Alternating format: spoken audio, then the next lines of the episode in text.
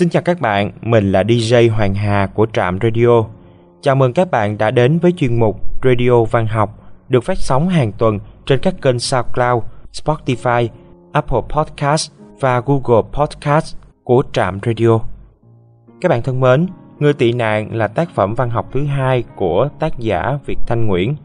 Như tựa đề tập truyện cho thấy, các truyện trong tập đều xoay quanh những người tị nạn, trong đó có ông và gia đình. Nguyễn Thanh Việt kể những chuyện về cuộc sống và tâm tình của người tị nạn. Qua truyện của ông, ta có thể biết được một cách nhìn mới và có cơ hội suy nghĩ về những chuyện trước đây ta chưa từng nghĩ. Trong số radio số 105 ngày hôm nay, xin mời các bạn đến với truyện ngắn Những người đàn bà mắt đen nằm trong tập Người tị nạn của tác giả Việt Thanh Nguyễn.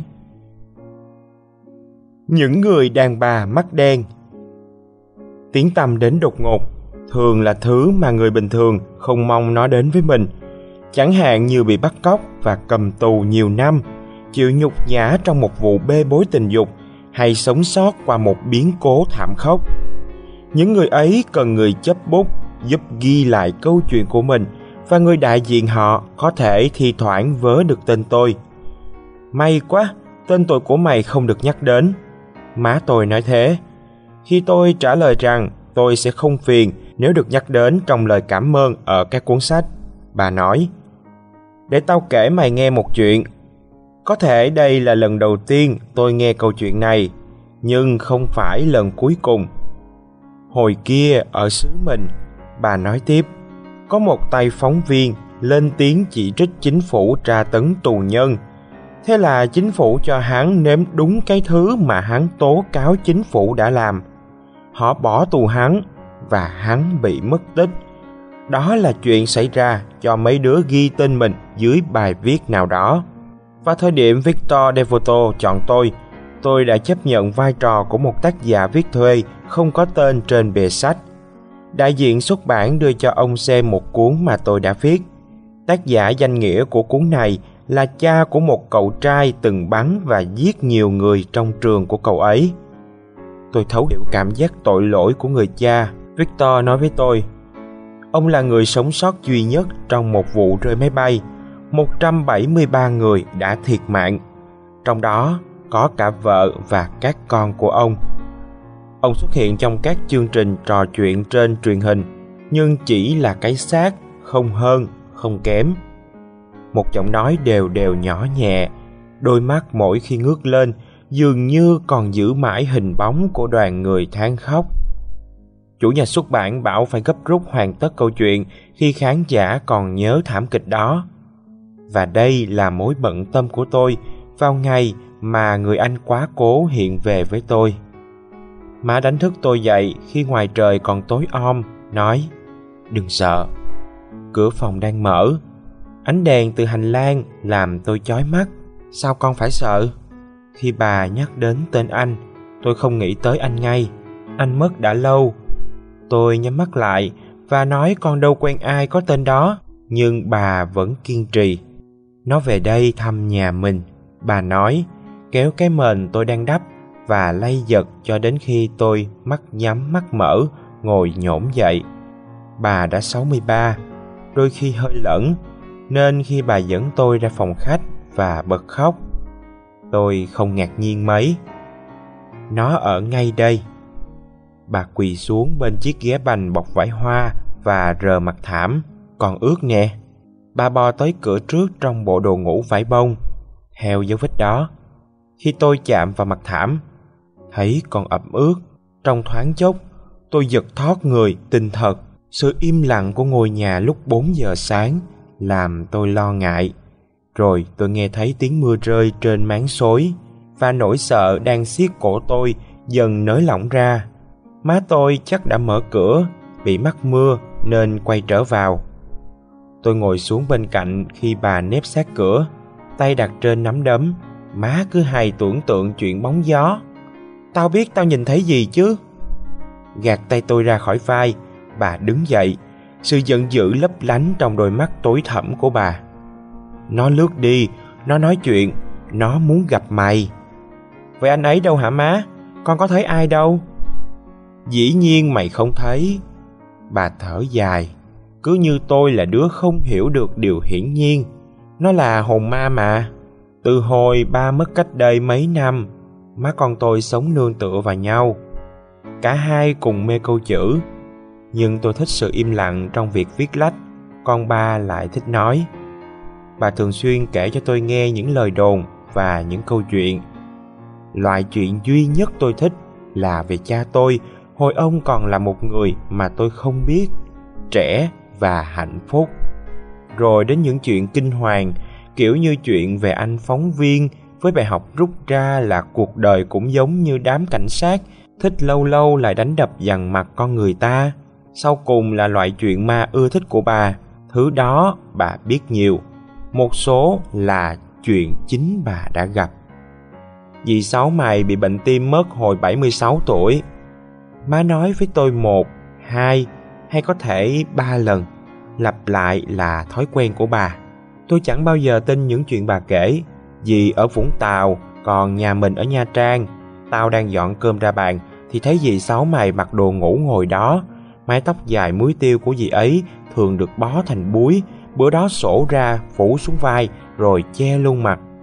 Tao thiếu điều làm rớt mớ chén dĩa. Khi tao hỏi dì ấy làm gì đó dì ấy chỉ mỉm cười đứng dậy hung tao rồi xoay tao về phía nhà bếp. Tao quay lại dòm thì dì ấy biến mất tiêu.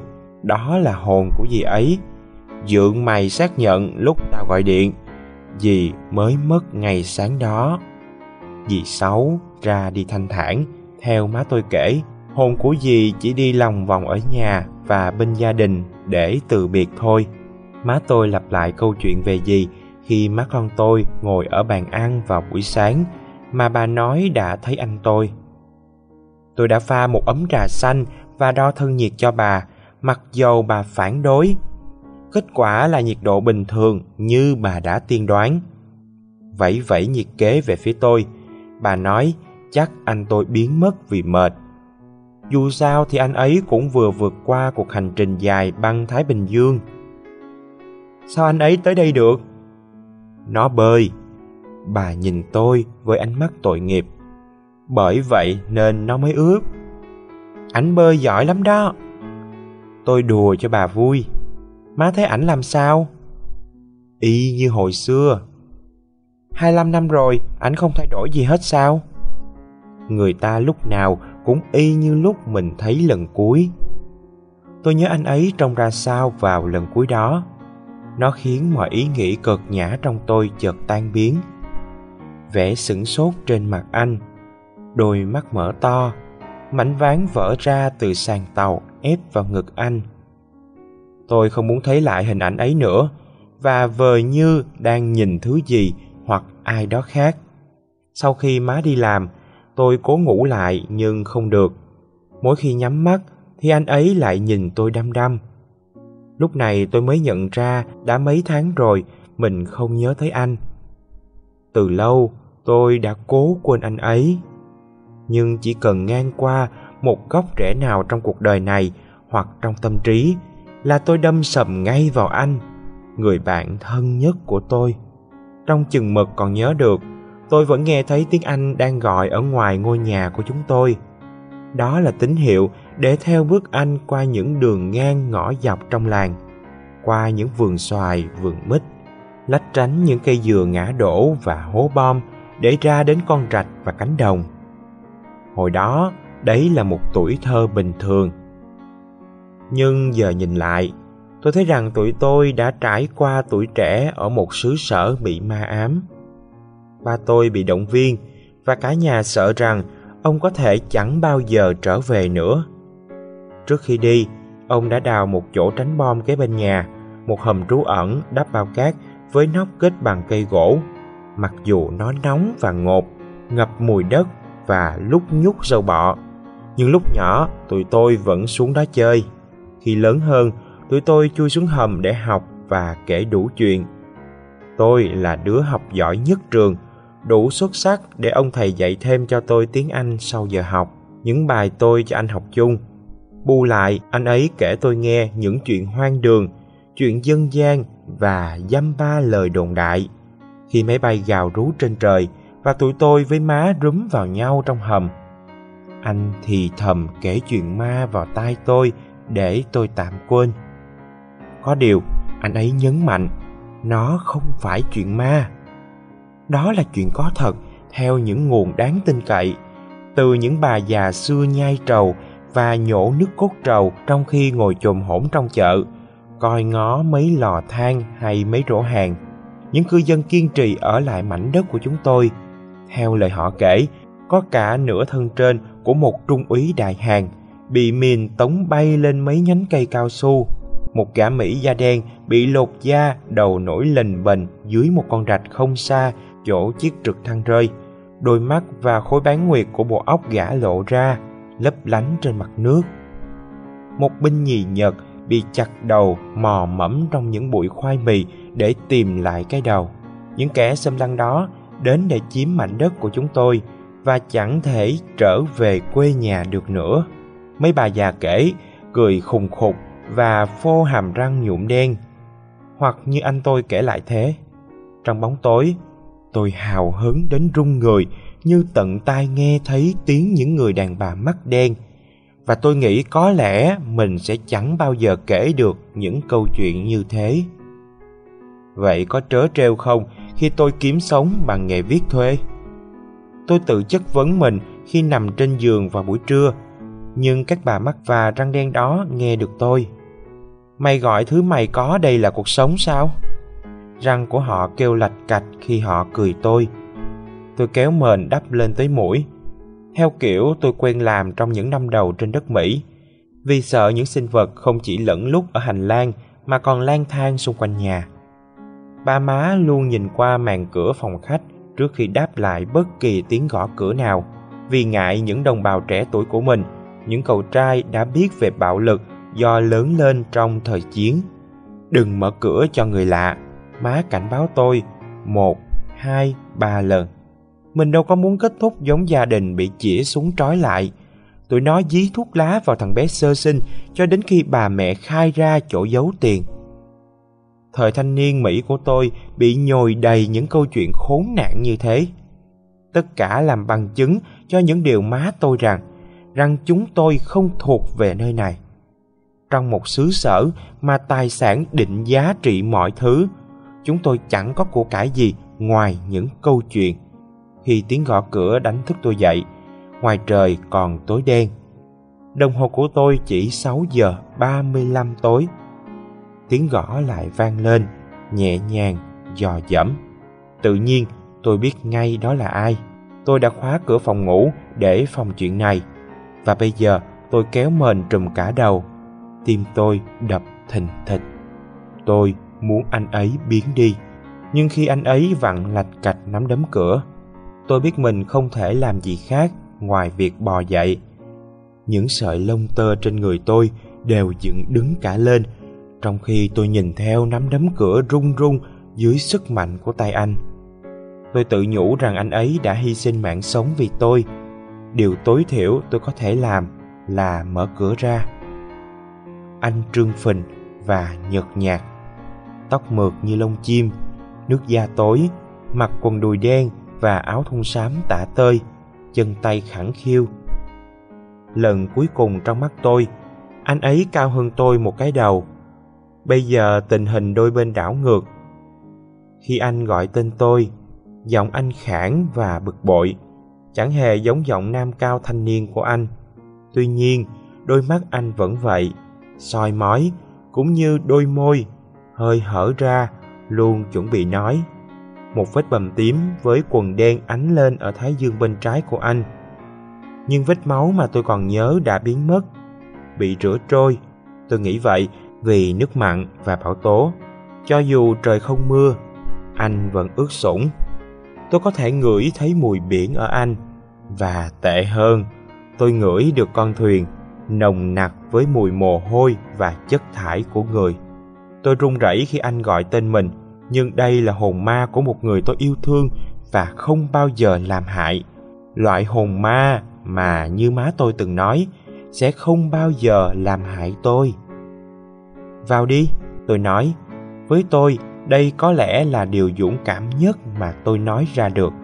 Không nhúc nhích, anh nhìn tấm thảm mà anh đang nhỏ nước xuống đó khi mang cho anh một cái áo thun và quần đùi sạch cùng với chiếc khăn. Anh nhìn tôi chờ đợi, cho tới khi tôi quay người đi để anh thay quần áo. Bộ đồ đó là thứ chật nhất của tôi, nhưng vẫn quá rộng với anh ấy. Cái quần đùi dài tới đầu gối, áo thun thì thùng thình. Tôi ra hiệu cho anh vào, và lần này anh nghe lời, ngồi trên chiếc giường nhăn nhúm của tôi. Anh tránh không nhìn vào mắt tôi có vẻ như anh sợ tôi nhiều hơn tôi sợ anh tuy anh vẫn 15 tuổi nhưng tôi đã 38 không còn là đứa con gái nghịch phá ngoại hạng ngại nói chuyện trừ khi có mục đích rõ rệt như lúc tôi phỏng vấn Victor. Việc làm nghề viết thuê, dù chỉ là hạng 3 hay hạng 4, thì những phép xã giao cơ bản tôi vẫn chưa sức thực hiện. Nhưng người ta biết nói gì với một hồn ma? Ngoài việc hỏi tại sao họ có mặt ở đây, tôi sợ câu trả lời, nên chỉ nói, sao giờ anh mới tới? Anh nhìn những ngón chân với bộ móng để trần của tôi. Có lẽ anh đoán được tôi không giỏi gần trẻ con việc làm một người mẹ là quá sức đối với tôi cũng như những mối quan hệ kéo dài hơn một đêm anh đã phải bơi phải mất rất lâu mới vượt được xa như thế phải không ừ miệng anh vẫn hở ra. Cứ như anh muốn nói thêm, nhưng không chắc chắn phải nói gì hoặc nói như thế nào. Có lẽ lần hiện hồn này là hệ quả đầu tiên của thứ mà má tôi coi là bản chất không tự nhiên của tôi, độc thân và không con cái. Có lẽ anh không phải là sản phẩm từ trí tưởng tượng của tôi, mà là một triệu chứng của điều gì sai hỏng, như chứng ung thư đã giết ba tôi ông cũng có một cái chết lành. Theo má tôi, ngay tại nhà và bên cạnh người thân của mình, không giống chuyện xảy ra với con trai ông. Và suýt nữa xảy đến với cả tôi. Nỗi hoảng loạn bốc lên từ cái giếng sâu không đáy mà tôi đã đậy kín bằng bê tông.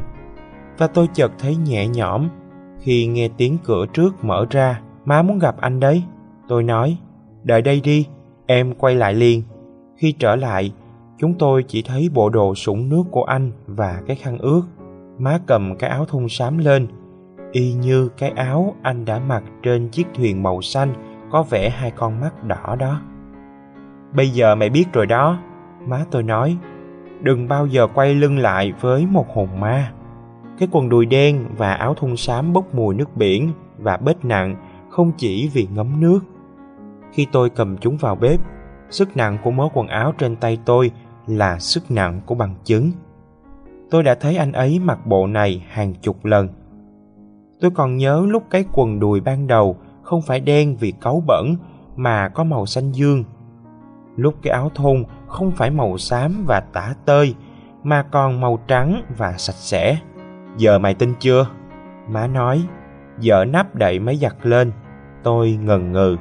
Có người nói niềm tin cháy bỏng bên trong họ nhưng niềm tin mới tìm được này lại lạnh buốt đối với tôi. Dạ tôi nói, con tin. Máy giặt kêu rầm rì ở phía sau khi má con tôi ngồi ăn tối trong nhà bếp. Không khí đẫm mùi đại hồi và gừng. Đó là lý do mà nó phải mất nhiều thời gian như vậy. Má tôi vừa nói, vừa thổi chén súp nóng. Không có gì làm giảm cảm giác ngon miệng hay làm sức mẻ được cái bao tử gan thép của bà kể cả những biến cố trên cái thuyền đó hay chuyện con trai bà hiện về. Nó bơi nguyên quãng đường đó mà. Dì sáu sống cách xa mấy trăm cây số mà má còn gặp trong cùng một ngày mà. Hồn người ta đâu có sống theo luật của mình. Mỗi hồn mỗi khác. Hồn tốt, hồn xấu, hồn sướng, hồn buồn. Hồn của người chết lúc già, lúc trẻ, lúc còn nhỏ mày tưởng hồn của mấy đứa con nít cư xử y như hồn cỡ ông ngoại mày sao? Tôi chẳng biết gì về các hồn ma. Tôi không tin các hồn ma và những người khác tôi quen biết cũng không tin ngoại trừ má tôi với victor. Bản thân ông này cũng có vẻ ma quái. Nỗi buồn đau chưa bao giờ vơi, khiến ông trắng nhợt và gần như mờ đục. Màu sắc duy nhất của ông là từ một mảng tóc đỏ rậm không chải ngay với ông cái thế giới bên kia đã xuất hiện hai lần, một lần qua điện thoại và một lần trong phòng khách của mình. Không có gì được động vào kể từ ngày gia đình ông lên đường ra phi trường. Kể cả mớ bụi buồn bã cũng không. Tôi ngờ rằng các cửa sổ cũng không được mở ra kể từ ngày đó. Cứ như ông muốn bảo tồn cái không khí bị rút cạn kiệt mà vợ và các con đã hít thở trước khi họ phải chịu cái chết dữ xa nhà đến thế. Người chết đi tiếp. Ông nói khi cuộn người trên ghế bành, hai tay khép giữa hai đùi. Nhưng người sống, chúng ta chỉ ở đây. Những lời đó mở đầu chương cuối cùng của cuốn hồi ký, chương mà tôi viết khi má đã đi ngủ và tôi chui xuống tầng hầm sáng sủa, được chiếu rọi bằng những ống đèn huỳnh quang. Tôi đã viết một câu, rồi dừng lại chờ nghe một tiếng gõ cửa hay những bước chân trên cầu thang. Nhịp điệu xuyên đêm của tôi đã thành nếp. Một vài dòng, rồi tới một quãng chờ đợi điều gì đó vốn không xảy ra. Ngày hôm sau lại giống y vậy. Phân kết cho hồi ký của Victor hiện rõ khi má tôi từ tiệm làm móng trở về với những túi mua sắm ở khu phố tàu. Một túi đầy đồ tạp phẩm. Túi kia có đồ lót, một bộ đồ ngủ, quần jean xanh, một áo khoác jean, một lô vớ, găng tay đan, một nón kết bóng chày. Sau khi chất những thứ đó kế bộ quần áo đã được phơi khô và ủi phản của anh ấy, bà nói Nó đâu có lang thang giữa trời lạnh ngoài kia với mấy đồ mày đưa cho nó được, cứ như dân vô gia cư hay nhập cư lậu. Khi tôi nói mình không nghĩ được như thế, bà khịt mũi, bực bội vì tôi không biết đến nhu cầu của các hồn ma. Mãi đến lúc ăn tối xong, bà mới vui vẻ trở lại. Tâm trạng của bà đã khá hơn vì tôi không rút xuống tầng hầm như mọi khi mà ở lại cùng xem một trong mớ phim tình cảm bà đã mướn về. Bộ phim nhiều tập về những người Hàn Quốc xinh xắn bị vướng vào đống chuyện tình rối rắm. Nếu không có chiến tranh, đêm đó bà nói, vẻ đăm chiêu của bà kéo tôi lại gần hơn. Mình chắc giống Hàn Quốc ngày nay, Sài Gòn sẽ là Seoul, ba tụi bay còn sống, mày có chồng có con, còn tao là bà nội trợ nghỉ hưu chứ đâu phải thợ làm móng. Bà để tô hạt dưa lên đùi, tóc cuốn đầy những ống cuộn uốn tóc. Tao có thể suốt ngày đi thăm bạn bè hay có bạn bè tới thăm. Tới chừng tao chết, cả trăm người tới dự đám tang. Còn giờ có hai chục người tới đây viếng là hạnh phúc rồi. Còn mày phải lo mọi chuyện. Chuyện đó làm tao sợ hơn bất cứ chuyện gì khác. Mày có nhớ bỏ rác ra hay thanh toán các hóa đơn, thậm chí còn không ra ngoài mua đồ ăn dự trữ nữa. Con sẽ nhớ chăm sóc hương hồn má. Chừng nào mày cho viếng, chừng nào làm đám dỗ tao, mày sẽ khấn gì? Ghi lại giùm con đi. Tôi nói, má muốn con khấn gì? Thằng anh mày chắc nó biết làm. Bà nói, con trai thì nhờ cậy có nhiêu đó. Vụ này tôi chẳng biết trả lời sao. Đến 11 giờ mà anh ấy vẫn không hiện ra. Má tôi đi ngủ. Tôi lại xuống tầng hầm và cố viết. Viết tức là bước vào sương mù, mò mẫm tìm một con đường từ thế giới này tới thế giới huyền ảo của chữ nghĩa, một con đường mà không phải hôm nào cũng dễ dàng tìm thấy. Trong lúc tôi loạn choạng qua cõi xám xịt, thì trên vai tôi xuất hiện một câu hỏi cứ như một con vẹt lẫn khuất trên đó. Tra hỏi tôi xem tôi sống và anh ấy chết ra sao. Tôi trẻ hơn và yếu hơn. Nhưng người mà tôi chôn cất lại là anh ấy. Để anh ấy trôi xuống biển, không một tấm khăn liệm hay một lời từ miệng tôi. Tiếng khóc than của má và tiếng sụp sịch của ba ù về, nhưng không tiếng nào nhấn chìm được sự im lặng của tôi. Bây giờ nói ra vài lời mới là phải đạo. Gọi anh ấy về như anh ấy hẳn đã trông đợi. Nhưng tôi không tìm ra những lời lẽ đó.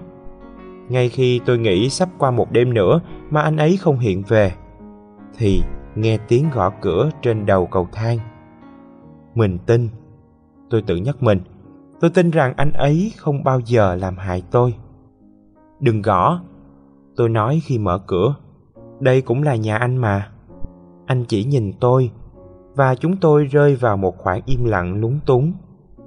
rồi anh nói, cảm ơn nghe giọng của anh giờ đã mạnh hơn, gần như the thé bằng mức tôi còn nhớ, và lần này anh không nhìn lãng đi anh vẫn mặc áo thun và quần đùi của tôi, nhưng khi cho anh xem mớ quần áo mà má mua, anh ấy nói, tao đâu cần mấy thứ này anh vẫn mặc thứ em cho anh mà. Anh im lặng một hồi lâu, tới nghị tới nỗi tôi nghĩ anh không nghe tôi nói. Bọn tao mặc vì người sống. Sau cùng anh nói, không phải vì bọn tao. Tôi dẫn anh đến sofa, ý anh là mấy hồn ma hả? Anh ngồi xuống bên cạnh tôi, ngẫm nghĩ câu hỏi trước khi trả lời. Mình vẫn biết là có ma mà. Anh nói, em có nghi ngờ của em. Tôi cầm tay anh sao anh trở lại? Cái nhìn của anh mất thoải mái. Anh không hề chớp mắt. Tao không trở lại. Anh ấy nói, tao đến đây. Anh vẫn chưa rời thế giới này hả? Anh gật đầu. Tại sao chưa? Anh lại im lặng. Sau cùng anh nói, thế mày nghĩ tại sao? Tôi nhìn ra chỗ khác. Em đã cố quên, mà chưa được. Không được tôi không quên được chiếc thuyền xanh dương không tên gọi của chúng tôi, và nó cũng không quên tôi. Đôi mắt đỏ vẽ hai bên mũi thuyền, không bao giờ thôi nhìn xuống tôi. Sau bốn ngày yên ổn trên một vùng biển lặng, dưới bầu trời xanh và những đêm trong trẻo, cuối cùng những hòn đảo cũng hiện ra như một đường khâu đen trên chân trời tuốt đằng xa. Lúc này, một con thuyền khác xuất hiện ở xa xa tiến về phía chúng tôi. Nó đi nhanh, còn chúng tôi quá chậm.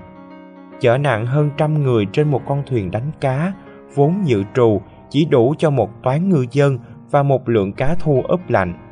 Anh hai dẫn tôi vào phòng máy chật chội với động cơ đen khò khè và lấy dao nhíp cắt mái tóc dài của tôi thành mái tóc con trai ngắn củng lởm chởm mà đến giờ tôi vẫn để.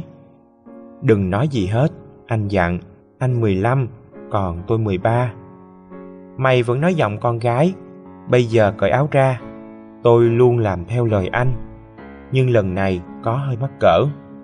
Dù anh hầu như không nhìn tới khi tôi rạch áo tôi thành nhiều mảnh, anh quấn bộ ngực còn chưa ra hình dáng của tôi bằng mớ vải đó. Rồi cởi áo sơ mi của anh ra mặc vào cho tôi và cài kính nút lại. Trên người anh chỉ còn cái áo thun bèo nhèo rồi anh bôi dầu máy lên mặt tôi, và chúng tôi rúm vào bóng tối, cho đến khi đám cướp biển bước tới. Những người này cũng là dân chài, cũng rám đen và gân guốc giống cha anh chúng tôi.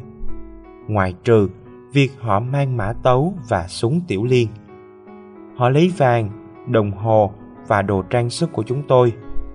Rồi họ bắt con gái và phụ nữ trẻ, cả chục người, bắn chết một người cha và một ông chồng dám phản đối mọi người câm bặt ngoại trừ những kẻ bị lôi đi, gào thét và khóc lóc. Tôi không quen ai trong số họ. Mấy cô ở làng khác, và điều đó làm tôi đỡ áy náy hơn trong khi nép sát vào cánh tay anh và cầu nguyện cho mình không bị bắt đi. Chỉ đến khi đứa con gái cuối cùng đã bị ném sang tàu của bọn cướp biển, và những tên cướp biển cũng leo theo họ trở lại thuyền, tôi mới thở lại được tên cuối cùng rời thuyền nhìn lướt qua tôi. Hắn cỡ tuổi ba tôi, mũi hắn bằng cái móng heo cháy nắng. Mùi của hắn là mớ trộn lộn của mùi mồ hôi và ruột cá. Tên cướp nhỏ thó này nói được ít nhiều tiếng việt. Bước tới gần và nâng cầm tôi lên. Mày đẹp trai lắm. Hắn nói, sau khi anh tôi đâm hắn bằng cái dao nhíp cả ba chúng tôi đứng đó kinh ngạc, tất cả nhìn vào mũi dao mũi nhọn đầy máu. Một giây im lặng vỡ toan khi tên nhỏ thó đó rú lên vì đau đớn, kéo khẩu súng máy lên và giọng cái bán thật mạnh vào đầu anh tôi. Tiếng vỡ vụn, tôi vẫn còn nghe thấy. Anh ấy ngã xuống với sức nặng của một xác chết. Máu trào ra từ trán anh. Hàm và thái dương của anh đập xuống sàn gỗ với âm thanh kinh người đến nay còn vang trong ký ức của tôi tôi rờ chỗ bầm đó có đau không hết rồi mày còn đau không một lần nữa tôi giả như suy nghĩ về một câu hỏi mà tôi đã biết câu trả lời còn sau cùng tôi nói khi tên nhỏ thó đó quăng tôi lên sàn tàu. Cú ngã làm bầm phía ót của tôi. Khi xé áo tôi ra, hắn làm tôi tứa máu vì những móng tay sắc cạnh của hắn. Khi tôi quay mặt đi và nhìn thấy má và ba tôi gào lên, màn nhĩ tôi như vỡ tung vì tôi chẳng nghe được gì nữa. Ngay cả khi gào lên, tôi cũng không nghe được tiếng mình. Cho dù tôi cảm thấy miệng mình há ra và ngậm lại. Thế giới bị khóa miệng, theo kiểu nó sẽ bị bịt mãi sau đó với má tôi, ba tôi và tôi. Không ai trong chúng tôi thốt ra một tiếng nào về chuyện này.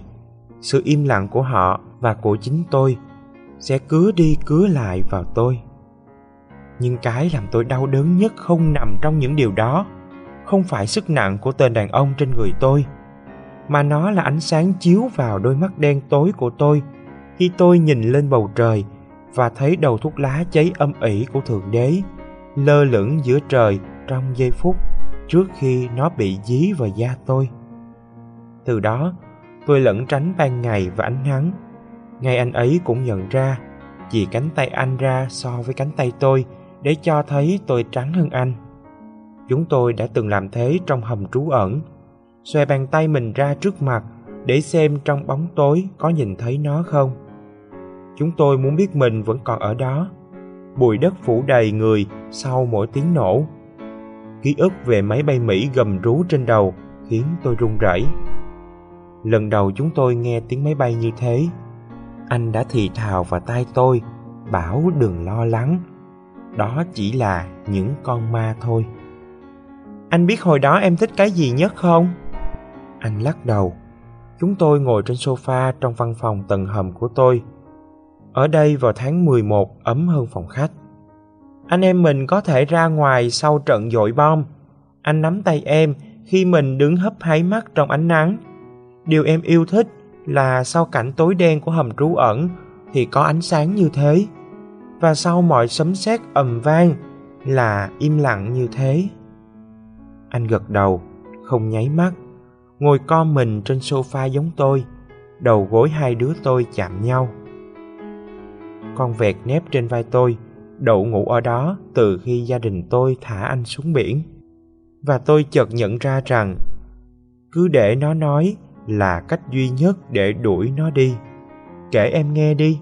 Nó nói, tại sao em sống còn anh chết? Anh ấy nhìn tôi với đôi mắt vốn sẽ không bao giờ khô héo, dù chúng vẫn mở thao láo.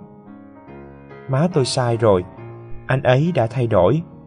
Bằng chứng là đôi mắt đó được giữ gìn trong nước biển lâu đến mức chúng sẽ mở to mãi mãi.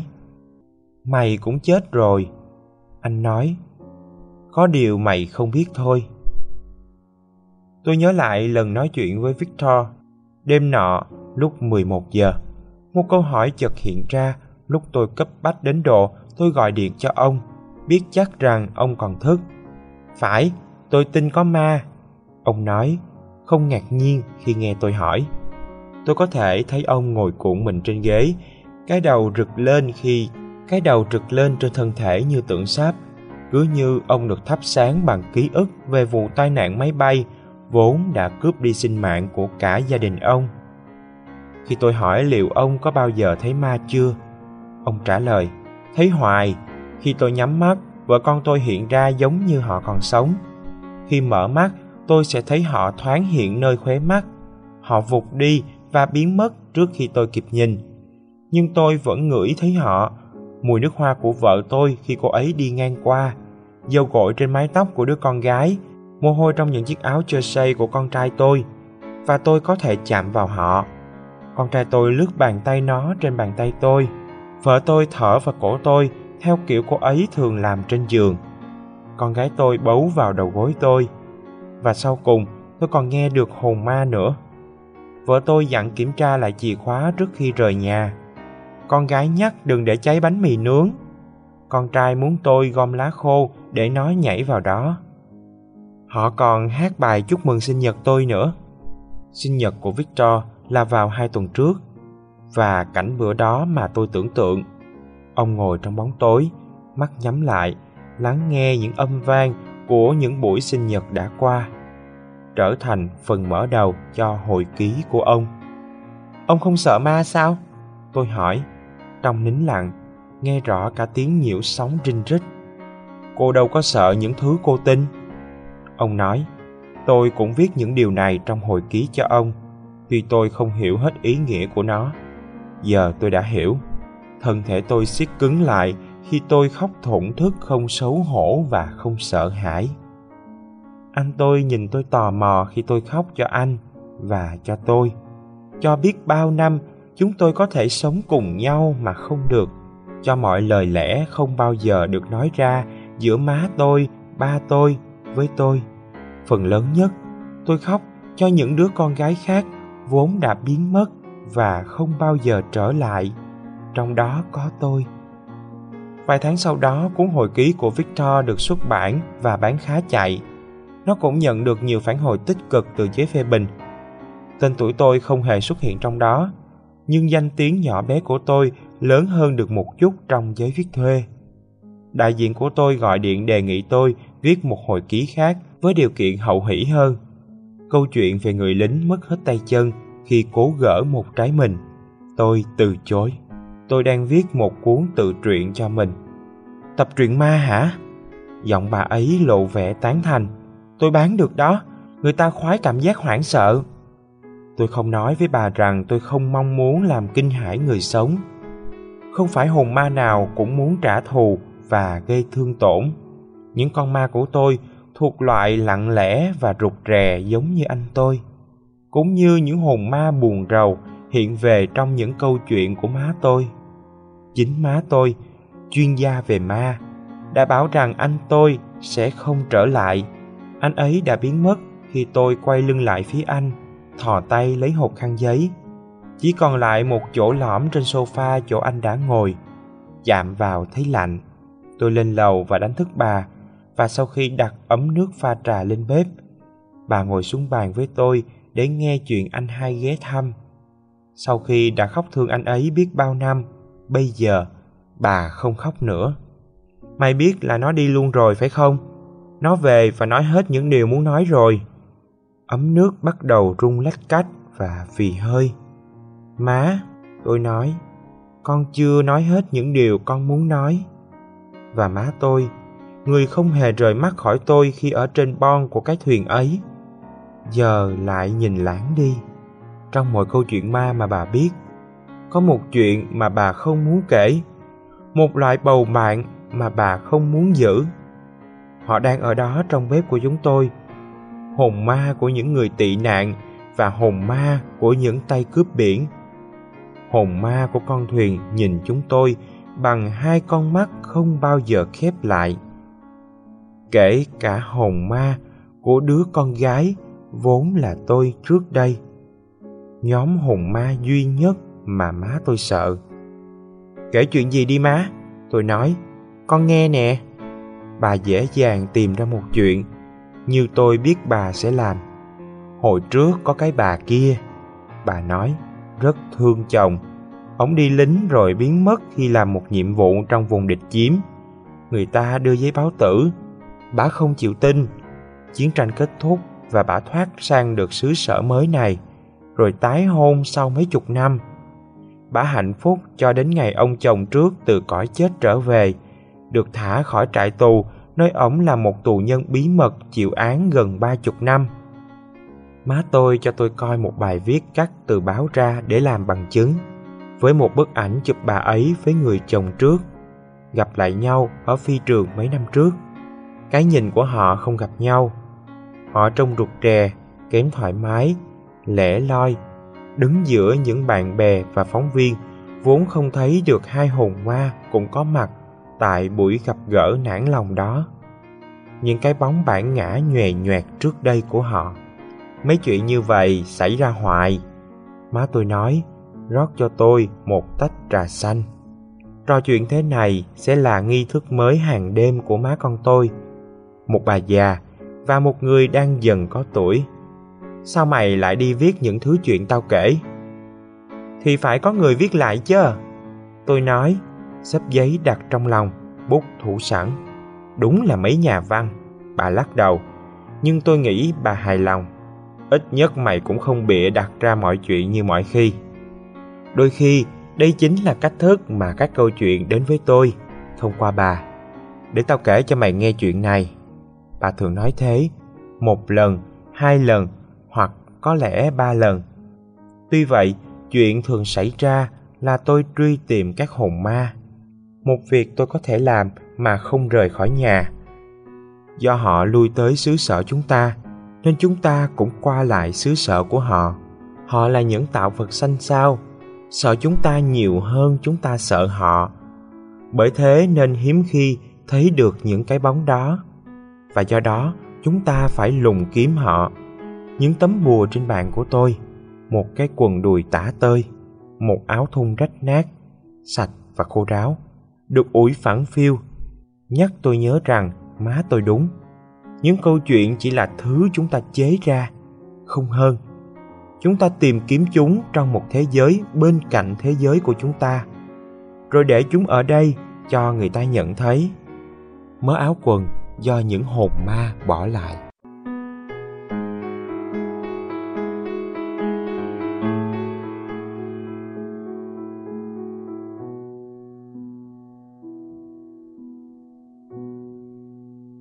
Và bây giờ ngày cũng đã đi vào nhịp ngưng nghỉ. Thời lượng của chương trình đến đây cũng đã kết thúc. Xin chân thành cảm ơn các bạn đã chú ý lắng nghe.